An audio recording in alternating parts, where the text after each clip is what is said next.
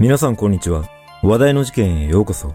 今回取り上げる事件は、リクエストが多かった三浦春馬さん急性の真相についてです。当時三浦さんは映画やドラマ、舞台などで大活躍だったことで、テレビなどのマスコミで連日大きく取り上げられ、世間に大きな衝撃を与えました。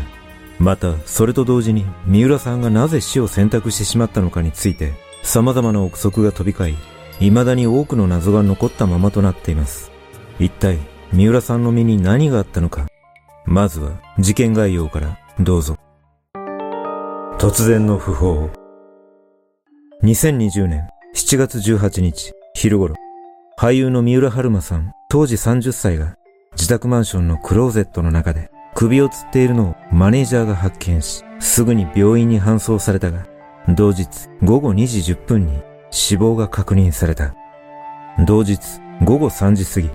テレビのニュース速報で三浦さんの急逝が報じられると、管轄の警察や報道陣が三浦さんの自宅マンションに多く集まり、世間に衝撃を与え、三浦さんは当時ドラマの撮影中だったことから、関係者の間にも衝撃が走った。同日午後6時30分頃、所属事務所は公式ホームページで三浦さんの急逝を発表したが、詳細については現在確認中としたため、死の真相について世間やマスコミの注目が集まった。その後、三浦さんの四十九日である9月4日、所属事務所は警察の現場検証の結果などを受け、遺書の存在を否定し、事件性はなかったことから、自ら命を絶ったと断定するコメントを発表した。ところが、所属事務所やマスコミが発表した報道内容について、SNS などを中心に矛盾点や不可解な点を指摘する投稿が増え、様々な憶測や噂が囁かれるようになり、ついに自ら命を絶ったと断定されたことに納得がいかないファンらが死の真相を求めるデモ活動を行うなど、現在も三浦さんの死については多くの謎を残したままとなっている。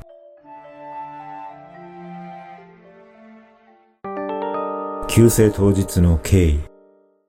急逝した三浦さんは1990年に茨城県で生まれ、4歳の時に子役劇団に入団すると、1997年に NHK 朝の連続テレビ小説で子役デビューし、2007年に出演した映画では、日本アカデミー賞新人俳優賞を受賞するなど、日本を代表する俳優の一人として、ドラマ、映画、舞台など幅広く活躍し、演技力に加えて卓越した歌唱力とダンスの技術により表現者とも称され、人望が厚く、共演者や後輩からも慕われていた。そんな三浦さんは亡くなる前年6月、インタビューの中で今後の夢について海外での仕事もしたいと30代に向けての仕事への意欲を語っていた。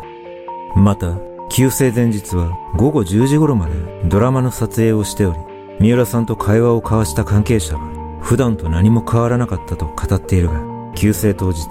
三浦さんがドラマの撮影に姿を見せることはなかった。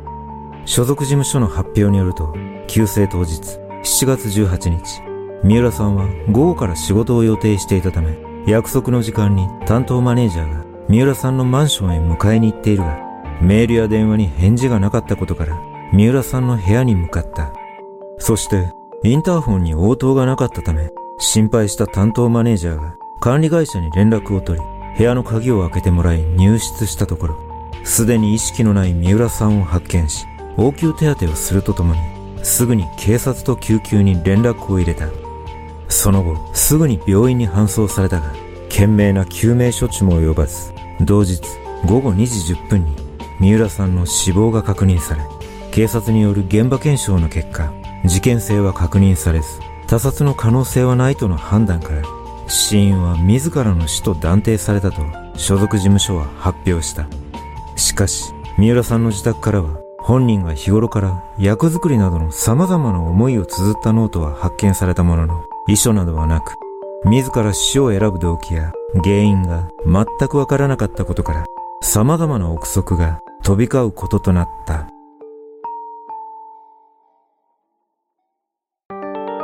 様々な憶測や噂。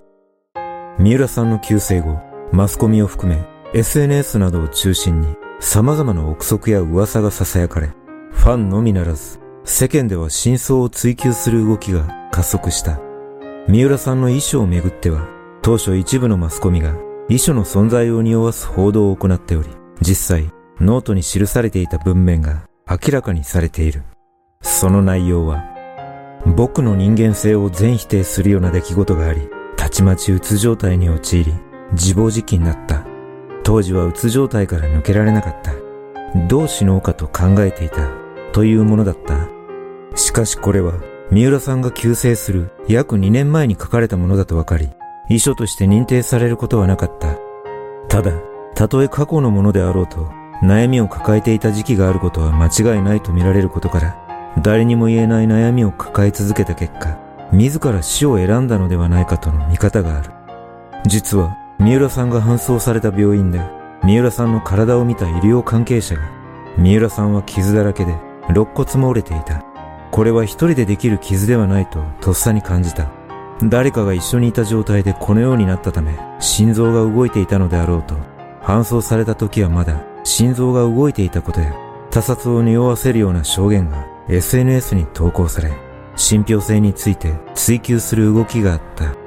通常、首を吊った場合、平均10秒程度で意識がなくなり、個人差はあるものの、10分から15分程度で心肺停止状態になるとされているため、発見時に心臓が動いていたと仮定すれば、別の死因が考えられるため、何者かに殺害されたとする説は、必ずしも否定できないと指摘する声がある。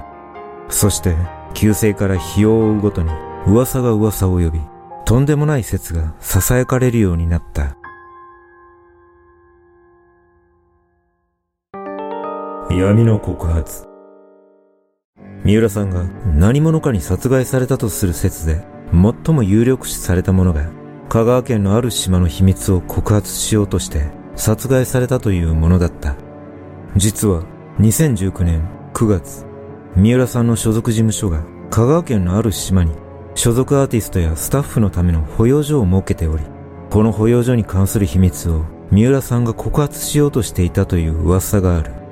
その噂とは、この保養所ではアドレノクロムという子供を興奮させて殺害すると分泌されるという物質の生産所があるとされ、この物質は若返り効果や長寿につながるほか、強い幻覚作用も得られるとして、一部の界隈で愛飲されているといった話があり、この保養所に各国のセレブやハリウッドスターが実際に招待されているといった噂がある。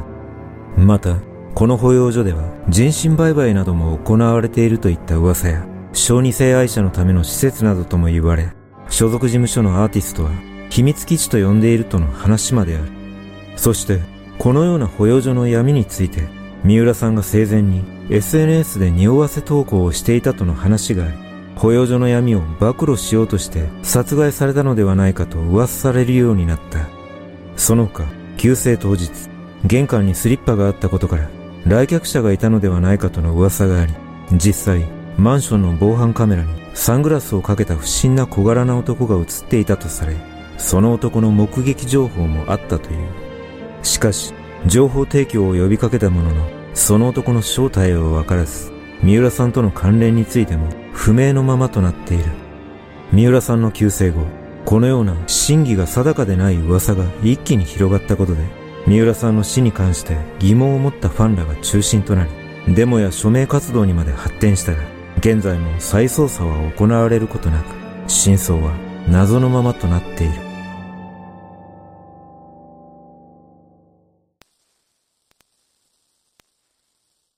三浦さんの死について、このような噂が広がった要因の一つは、あまりにも短時間で事件性なしと警察が判断したことだとされています。確かに、自らの死とマスコミが報道したのは早かったため、おそらく司法解剖や薬毒物検査などは行われていないのではないでしょうか。